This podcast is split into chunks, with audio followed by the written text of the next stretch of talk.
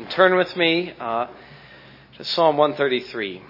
This will now be the second time I've read it this morning. Again, those of you in Sunday school, as I was reading uh, the Committee of Thanks from Christian Conda, the minister in Fort Lauderdale, uh, to the congregation, he opened with this psalm. I didn't even think of that, the connection between closing Sunday school and worship, but happily I'm able to read it now for the second time to the church. Psalm one thirty-three.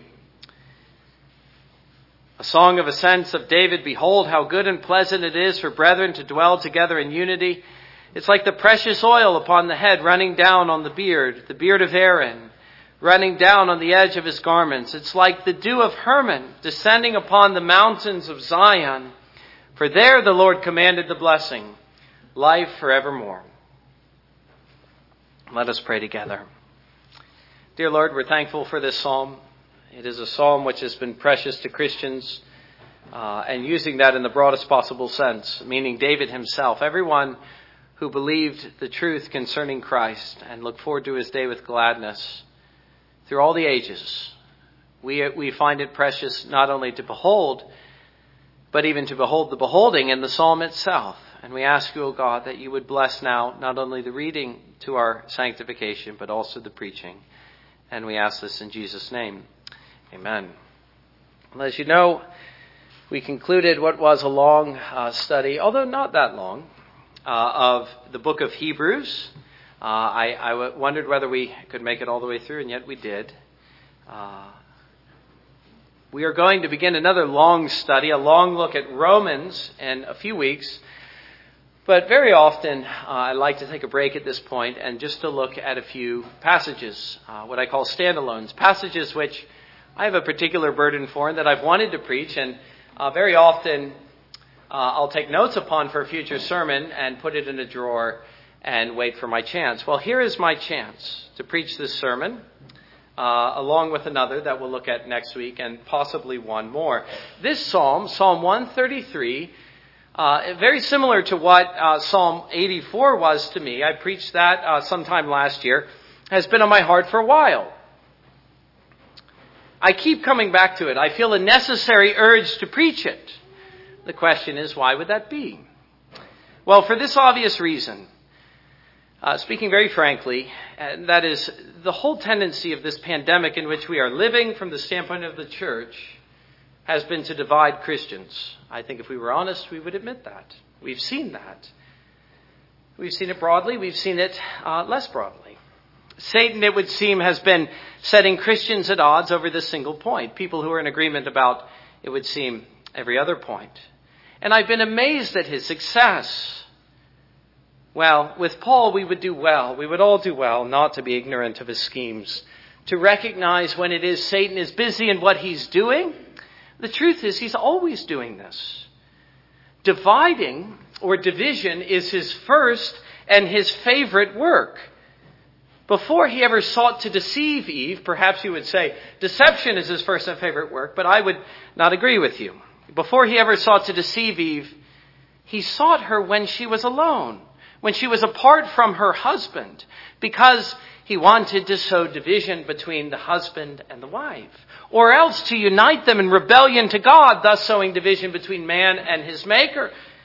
And we know how successful he was. But the point is, what we ought to recognize, going back to the beginning of the Bible and studying the whole history of the church as we find it in the Bible, but also beyond that, and even thinking of our own lives, that this is what Satan is always doing. It isn't just his first and his favorite, it's his constant work.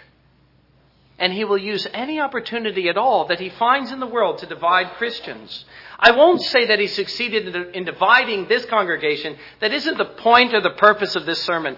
But still, if we are honest, we would say that we've all felt the strain.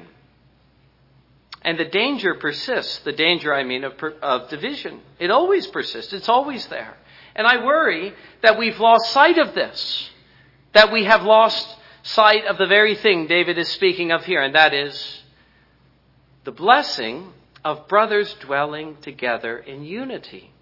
And so here is a sermon on that subject. Let me also say this. Is it not also true that times when Satan is busy are equally times when we ought to be busy ourselves? Busy with what? Busy opposing him. And not only that, but we should realize our opportunity. Every time Satan is busy, the church has an opportunity to be advancing and to be outpacing him. Here is a time when our witness as Christians ought to be shining brightly, when we should all be asking the question once again, what does it mean to be a Christian and a Christian church?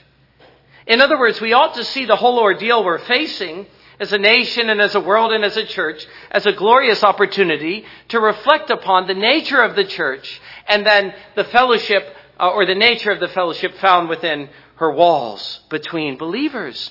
And then seeing that ideal, realizing it as it's found in Scripture, we ought to strive for it now more than ever. And that is precisely what I propose to do this morning, using Psalm one thirty-three as my text, setting forth the ideal in order that we might strive for it. The first thing I want to notice about Psalm one thirty-three, and surely you must have noticed it as well, and that is the brevity of this psalm. It says so much, so briefly. But that is part of its glory. Some things are best said briefly. I think you would agree with that. And so it would certainly be wrong of me to preach a long sermon on this text.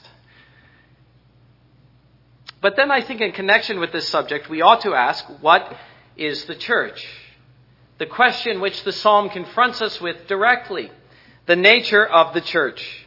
What does she consist of and what is her essential nature? And to me, I think we have a fair description here in this psalm of what the church is. That is its, its real value. What he is describing is a fellowship that is sacred. One that exists between brothers, but which has this priestly aspect and heavenly blessing. Where else can we find uh, what is described in Psalm one thirty-three in its totality? Not just verse one, brothers dwelling together in unity. You could say that about nations or household. But when you take the entire psalm, it's clearly speaking something that can be found only in the church, the communion of the saints.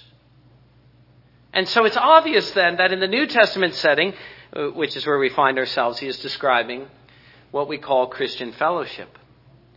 That which exists between brothers who dwell in unity in the church. And so let me put it like this in order to answer my question, what is the church? What is her nature? And I said this in the new members class very simply, the church is a gathering of believers. In her most basic form, that's what she is. And the whole reason believers gather together in the church is because of their shared belief in the gospel. In other words, there is at the very outset in the formation of the church and believers coming together an element of agreement and unity. Otherwise, the church would not exist, at least not according to our definition, a gathering of believers. The church is, uh, the English word, a translation of the word ecclesia, an assembly or gathering according to the Greek, an assembly or gathering of those who agree about the gospel. By definition, she consists of brothers dwelling together. Yet at the same time, we would have to say, what was true of Israel in the twelve tribes is also true of the church. Brothers dwelling together, but not always in unity. They may come together in agreement at first, yet divide over other things. So often, her fellowship is marred by disunity and division. And yet, I think our definition of the church is still incomplete if it consists simply of the words brothers dwelling together. No, it is inadequate if we do not also say that her glory and her essential nature includes her unity as well. Brothers dwelling together in unity. That is what the church is. And that is how the New Testament describes her. Ephesians chapter four, let me read it again. We read it a little earlier.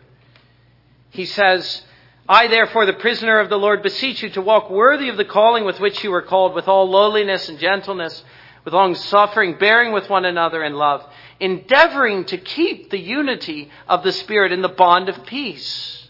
I could keep reading, but we already have read that and you get the sense. Endeavoring to maintain the, the, the bond of unity and the, uh, or the unity of the Spirit in the bond of peace. You see, he's describing what the church is in those verses, and yet he is also, as we find here, setting forth an ideal that is often missed, something that must be maintained and striven for, or, or strived for, brothers dwelling together. We also think of Jesus' prayer in John chapter seventeen that uh, believers might be together one, even as he and his Father are one. Ephesians chapter two also comes in here. Again, thinking uh, all we're doing at this point is defining what the church is. For he himself, verse fourteen, is our peace, who has made both one and has broken down the middle wall of separation, creating in himself, he says, one new man, that he might reconcile them both to God in one body through the cross, and so on and so forth. One cannot think, therefore, of the New Testament church as she is presented in the New Testament without thinking of her essential unity. Again, not simply brothers dwelling together, however they may be, but brothers dwelling together in unity, and realizing that it is her glory as well as her happiness to do so. And so this is clearly a psalm for the Christian when you take it together with these New Testament texts. And not only for the Christian, but for the church as well. It applies to us very specifically. It tells you, or it tells us, if you will, about ourselves and what we are meant to be as we come together as one body. Now, one question we ought to ask here is what this unity consists of. If brothers are meant to dwell together in unity in the church, how are we to understand the unity? And the first thing that we see very clearly is that it is a unity of office or of standing, of brothers dwelling together in unity. We are brothers. That is the crucial statement here. It's the key to understanding what he's describing. He isn't saying how blessed it is when enemies dwell together in unity, or neighbors, or family members, or citizens. All of those things might be true, but that isn't what he's saying. How blessed it is, or how good and pleasant, rather, it is when brothers dwell together in unity. A unity of office or of standing. Now, we might ask how they ever came to be brothers in the first place. And then we might know why it is they seek to dwell together, as well as the basis of their unity. And here is where we must take the psalm as a whole, not simply looking at verse one, again, the blessing, the goodness, the pleasantness of brothers dwelling in unity, but the reference in particular in verse two to the precious oil by which Aaron and his sons, that is to say, the high priest, were anointed. They were anointed, we read, with an effusion of oil, an oil which was poured upon the head, it dripped down the beard, it flowed down the garments. It's a very crucial statement. Let me read it again. It is like the precious oil upon the head running down on the beard, the beard of Aaron, running down on the edge of his garments. We must remember that from the Old Testament standpoint, and having just read Hebrews, I think we are especially prepared to see this ourselves, that it was, uh, above all, the priesthood that bound the people together as one body, by one common representative before God. The one man, the great high, or the high priest rather, standing before them, anointed in the Holy of Holies, representing them as their high priest. Ministering in the temple, he represented the whole nation. And so the anointing which he had and which is referred to here was theirs. That's actually the picture which is being described here. As it poured, uh, as it was poured out upon him, it poured down his beard, it dripped down to the edge of his garments, and it was a picture of the blessings that flowed from him and his high priesthood as their representative to the people. His anointing was their anointing. His anointing was thus their unity. And that is exactly how we should understand Christ's priesthood. That he takes, or that as he takes hold of our humanity, as uh, as the apostle describes in Hebrews chapter two, he binds us to himself by the closest possible bond. He becomes one uh, like us so that he's fit to represent us before God. And he is therefore, he says, not ashamed to call us brothers. We are his brothers now. that he is our high priest and a man like us. But think of the anointing specifically. His anointing is our great high priest. And then realize in his priestly humanity, Jesus Christ, his anointing becomes our anointing as the oil of his grace drips down, reaching us. So it makes us brothers. Brothers with him, our common head, but also brothers with one another who share with him uh, a common, who share in him rather, a common salvation. They are thus able to dwell together in unity because of him, their high priest, whose anointing reached even them. But then what do these brothers share in common now that Christ has made them one? For one thing, brothers who dwell together in unity under one common head share a unity of mind and of purpose. Certainly that's what we find described in the New Testament and what we uh, hope to find as we come together in this church. Together they are, as I've already said, in agreement about the gospel and even a certain viewpoint about the gospel.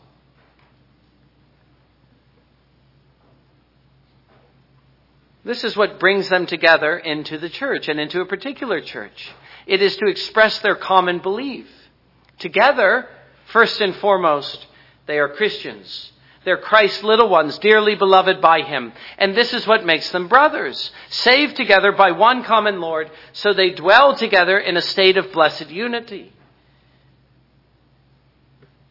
Also, unity of heart. Not just unity of mind, but unity of heart. There's a shared affection and love for one another.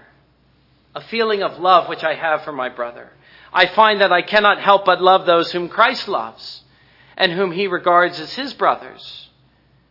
If they be his, then they are mine. If he loves them, then so must I. And the more closely my heart is bound to his, my great high priest in heaven, the more closely it is bound to, the, to, to them. They whom he loves.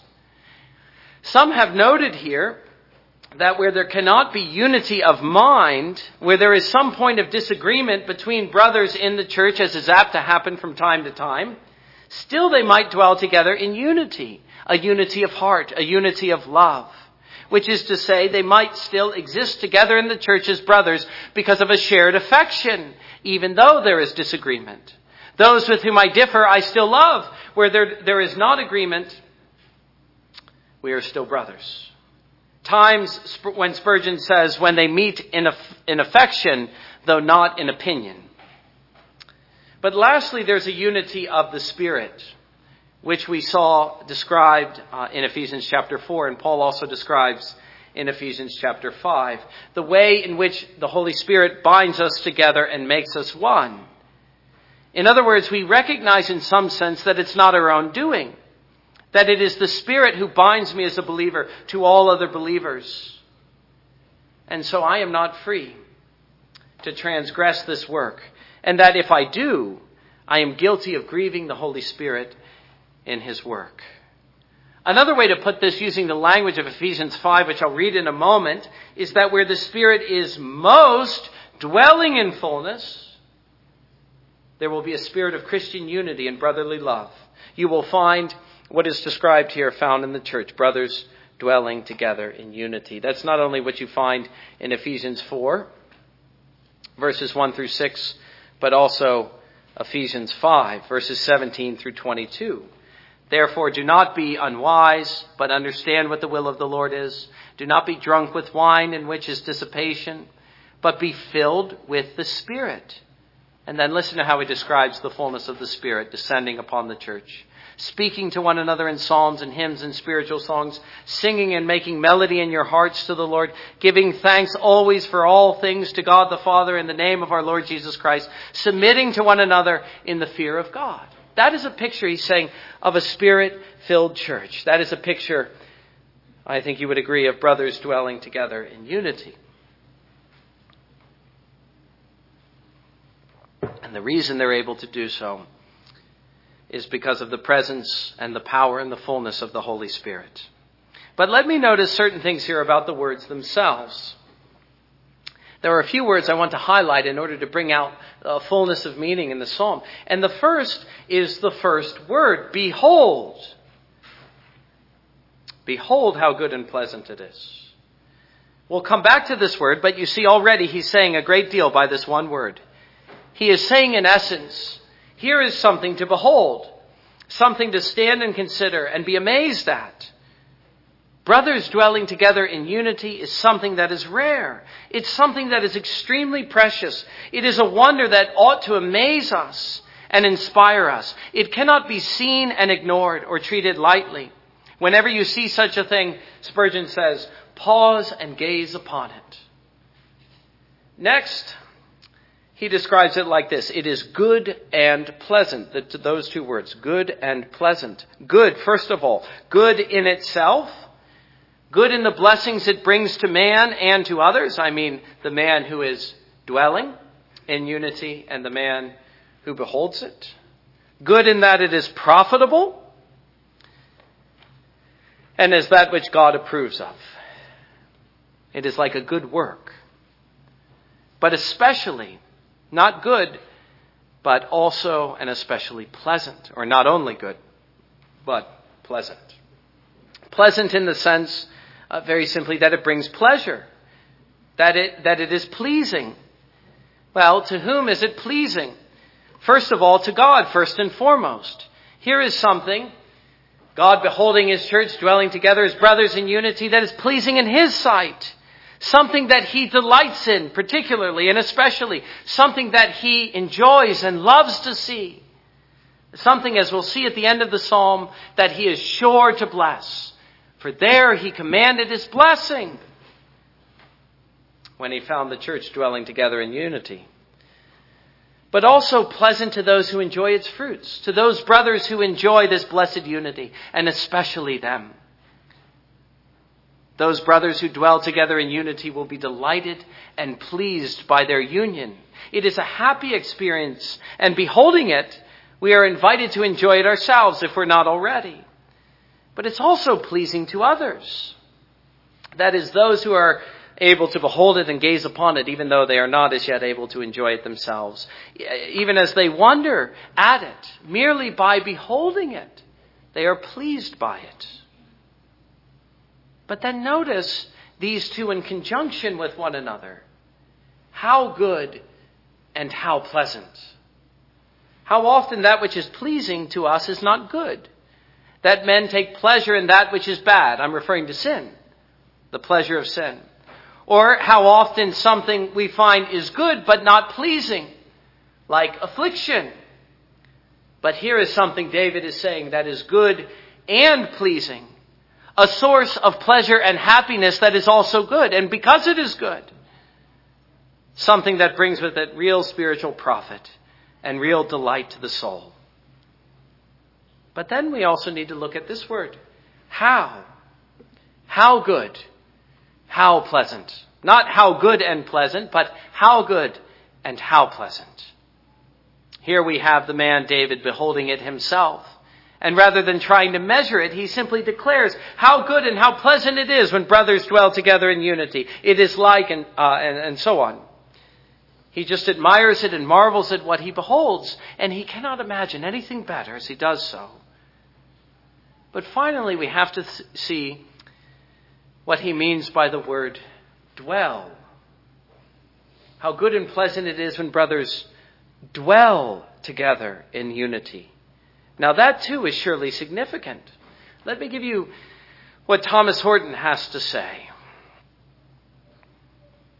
To dwell is a word of residence and continuation. There is also pertaining to the love and concord of brethren a perseverance and persistency in it. Not only to be together or come together or to meet together for some certain time, but to dwell together in unity. That is, I think, a very good definition of this word. So often brothers find they must part ways for the sake of unity. Well, we find it in the New Testament. We find it in the Old Testament. We find it in our own lives. Or else we find that brothers, I mean two men who are Christians, for whatever reason, if not uh, needing to part for the sake of unity, they find that they can only be together for a short time or else break into all sorts of disputes. But look again at this word and consider its meaning, what it is to dwell. It's the language of residence, the language of continuation, the language of perseverance and persistency, as Horton says. What is, what is being commended here, beloved, in our definition of the church is not a brief period of unity, but an abiding unity that exists between brothers this side of heaven, such that it's found in heaven itself, and when it is found in the church on earth, is like a heaven on earth.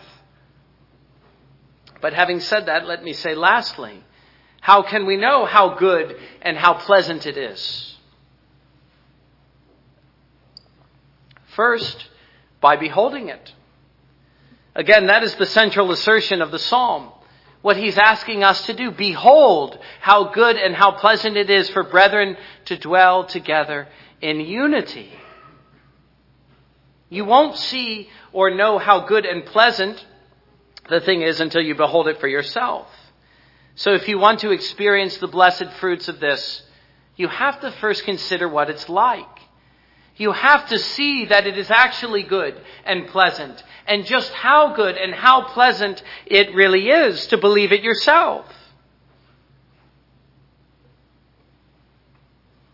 In other words, you'll never believe it, you'll never desire it until you take the time to consider it. It's no different than when it's said in the New Testament, behold, the Lamb of God who takes away the sin of the world. The first thing John asks us to do is just to behold him as the Lamb of God who takes away the sin of the world. Understanding that if only we would do that and consider him as he really is, to behold him in this way, well, then we might believe in him and so be saved by him. And yet we find that that is the one thing which men are least likely to do, just to stop and to gaze and to consider. Men are so busy today, they never stop and think. They never consider the true worth of things and the things that are really valuable. We live in such a superficial age. And so there's no blessing because there's no beholding. Those who hurry to and fro but never stop and consider and behold what is pleasant and pleasing and profitable for their souls will find no profit and never know true happiness. They will never know what is really good and pleasant. But second, again, in answer to the question, how can we know how good and how pleasant? By seeing what it's like. And that's what he tells us in verses two and the first part of three. It is like the precious oil. It is like the dew of Hermon. By uh, similitudes. First he says, verse two, it's like the precious oil upon the head, running down on the beard, the beard of Aaron, running down on the edge of his garments. He's saying a great deal here. We've already looked uh, briefly at that verse. Speaking of the priesthood in connection with the fact that we are brothers, never think of it otherwise. But the real point is not on the priesthood so much as it is on the oil itself, by which the priest was anointed and so the people as well. The oil that was poured down upon his head and flowed down, he says. Well, what can we say about it, that oil? Well, for one thing, we already see him saying that it is precious. It is like the precious oil upon the head, running down. In other words, it's costly. It's like a costly jewel of considerable value. It's something which cannot be bought cheaply. That's what Christian union is like. It's costly. It's extremely valuable and precious to those who possess it. Its valuable, in, its value, in fact, is noticeable even to those who do not have it, but merely behold it. It is evidently something which is very precious. But then at the same time we see in its costly aspect an element of waste, an effusion of this oil upon the, the high priest. So much oil is used, it isn't sprinkled, you see, it's poured out, running down the beard, running down to the edge of his garments. Here is the language of love, that of waste and extravagance. Here is, says A B Bruce, the invariable attribute of all true love. It's what we see when our Lord was anointed at Bethany. So it is seen here on Aaron's head, dripping down his beard, down to the bottom of his garments, the rich effusion of costly ointment. And why such waste? Well, that was the question, you remember, which Judas asked. And all who oppose the spirit of Christian union and unity ask themselves, but it's a foolish one. Christian love, which is the basis of Christian unity, asks no such questions. It gives all, even the very best. And so it appears, even uh, or in the eyes of the world, to be wasteful and unnecessary. But here is the way for the bro- for brothers to dwell in unison. The oil was also holy. It was set apart for holy use, for anointing the high priest in his priestly service on behalf of the people. And by indirect means, the people as well, as he represented them. It was their anointing as well. It's what made them holy and set apart to the Lord, their relationship to him and his anointing. And here again, we see what Christian unity is like. He's saying it's a holy thing, comparable to the anointing of the high priest in his holy office. Together we take up our priestly service and are consecrated to God's service. Not alone, you see, but together. Here David is saying is an anointing, a blessing from on high which runs down. That's actually the refrain which you might have noticed. It's like the precious oil upon the head running down, the beard of Aaron running down, like the dew of Hermon descending. Actually, literally, it would just be, again, running down, down, down, down, giving us a strong sense of where this blessing comes from. Derek Kidner, speaking of the threefold repetition, down, down, down, says this. In short, true unity, like all good gifts, is from above, bestowed rather than contrived, a blessing far more than an achievement. You see, Aaron didn't anoint himself. When you think of the metaphor here, you'll see it clearly. He was anointed. It was something, uh, a bestowal of blessing from God himself. And yet that anointing which flowed down from heaven upon his head flowed down from him upon the people. It ever flows down, he's saying. And so it is with this heavenly blessing, bestowed rather than contrived. Wherever it is found, it is given. But where it is given, it flows down, down, down. And we see this lastly when he speaks uh, of his uh, second similitude, the dew of Hermon. Now I spent a good bit of time, actually let me read, it's like the dew of Hermon, descending upon the mountains of Zion. I spent a good bit of time trying to understand what that even meant. And I'm still not sure I understand it even now. But the sense is something like this. Hermon, as the highest peak closest to heaven, was like the peak which pulled down the dew from heaven and thus watered and nourished the lower hills of Zion or Jerusalem. This is how Luther puts it. The prophet uses the common manner of speaking, for whereas the mountains oftentimes seem to be those that behold them afar off to reach up even unto the heaven, the dew which cometh from heaven seemeth to fall from the highest mountains unto the hills which are under them. Well, that seems to me to be a good sense. The highest mountain drawing down waters from heaven and watering the lower hills. Like the dew, he says, that fell from Hermon and watered the lower hills, nourishing them, blessing them. So the union which brothers enjoy is a blessing from above, which blesses all it touches. It's like the dew of Hermon, heavenly in its character, flowing down to that which is below, ever flowing down. But thirdly, in answer to the question, how can we know how good and how pleasant it is?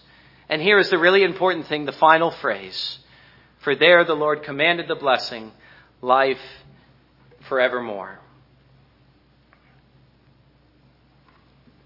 And there, that is in Jerusalem, figuratively speaking, where the waters flow down from Hermon.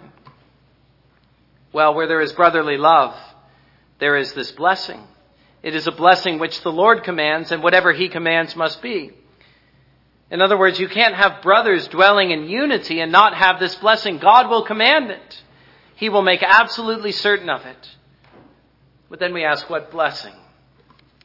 He says, life evermore, or life forevermore. In other words, the life of heaven itself. Exactly what we've been considering.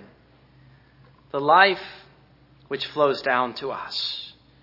Yes, of course, that life is one of perfect harmony and love. There in heaven, brothers always dwell in unity. Never is there any discord. Those who live together in heaven in the presence of God always dwell together in unity. That is part of the joy and the bliss, the bliss of heaven. But you see, again, understanding the metaphor, this blessing flows down to us too. The joy and life of heaven is found even now in the church, where brothers dwell together in unity, like the dew of Hermon. So those whom it touches, it's like they're in heaven already. And never was such a union found where the Lord did not command his blessing. But then let me ask you in closing, having said all that from this brief psalm, do you see how good and how pleasant it is for brothers to dwell together in unity? And do you desire it? Never shall we know the full power of the anointing till we are of one heart and of one spirit, says Spurgeon. Yes, and here is a blessing that is certain. Oh, that we would seek it. Oh, that we would not only behold it with David here, but find it, praying that this heavenly dew might descend upon us too. Yes, it's like the oil which flows and the dew which descends. We cannot contrive it. Only God can bestow it. But do any of us doubt that he will, if we just tell him that it's our desire to have it? Here is something the Lord loves, and something which he loves to find among his people. Will he not make the dew come down, down, down upon us who seek it, so that he might command his blessing among us, life forevermore? Amen. And let us now uh, come to the table.